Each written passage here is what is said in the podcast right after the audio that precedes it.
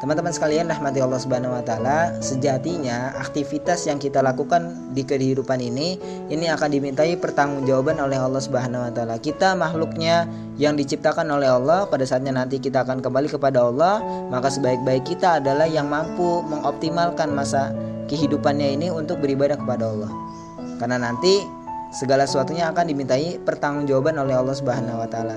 Siapa yang berbuat kebaikan pasti akan Allah balas dengan kebaikan, siapa yang berbuat keburukan pasti juga akan Allah balas dengan keburukan.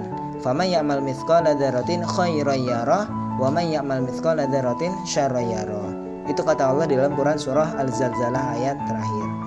Nah, maka kalau wujud syukur kita kepada manusia ya dengan berbuat kebaikan, memudahkan urusannya ketika dia meminta pertolongan, ya kan?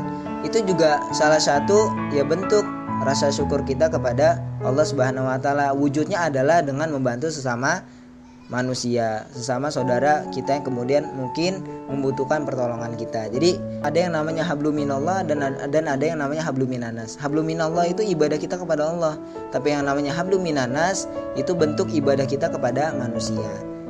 Jadi kalau hari ini kita dikasih nikmat sama Allah juga bisa bentuknya adalah habluminanas ya dengan apa? Dengan membantu orang-orang yang kesulitan. Ada yang nggak punya uang antum jajanin ya kan? Ada yang lagi sedih antum hibur misalkan. Itu jadi menolong sesama manusia berakhlak baik kepadanya itu juga merupakan wujud rasa syukur kita kepada Allah Subhanahu wa taala. Karena e, kategori dalam ibadah itu ada yang namanya habluminallah dan ada yang habluminanas dan kita wajib untuk menjalankan keduanya karena syarat untuk masuk surga itu adalah tidak hanya kemudian hablum minallah saja yang baik, tapi kemudian juga harus hablum minanas. Karena nanti kita akan berjumpa dengan pengadilannya Allah dan pada saat itu ya kita akan bertemu dengan Allah dan akan ditanya.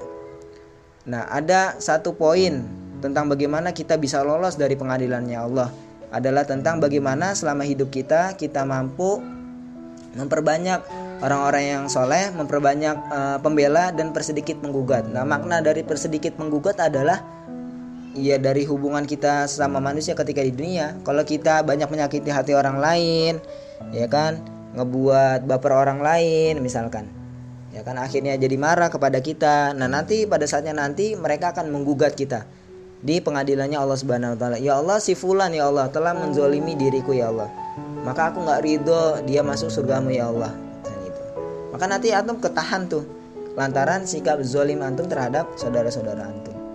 Begitu. Makanya hablum minallah itu penting dan hablum minanas itu penting. Wallahu a'lam bishawab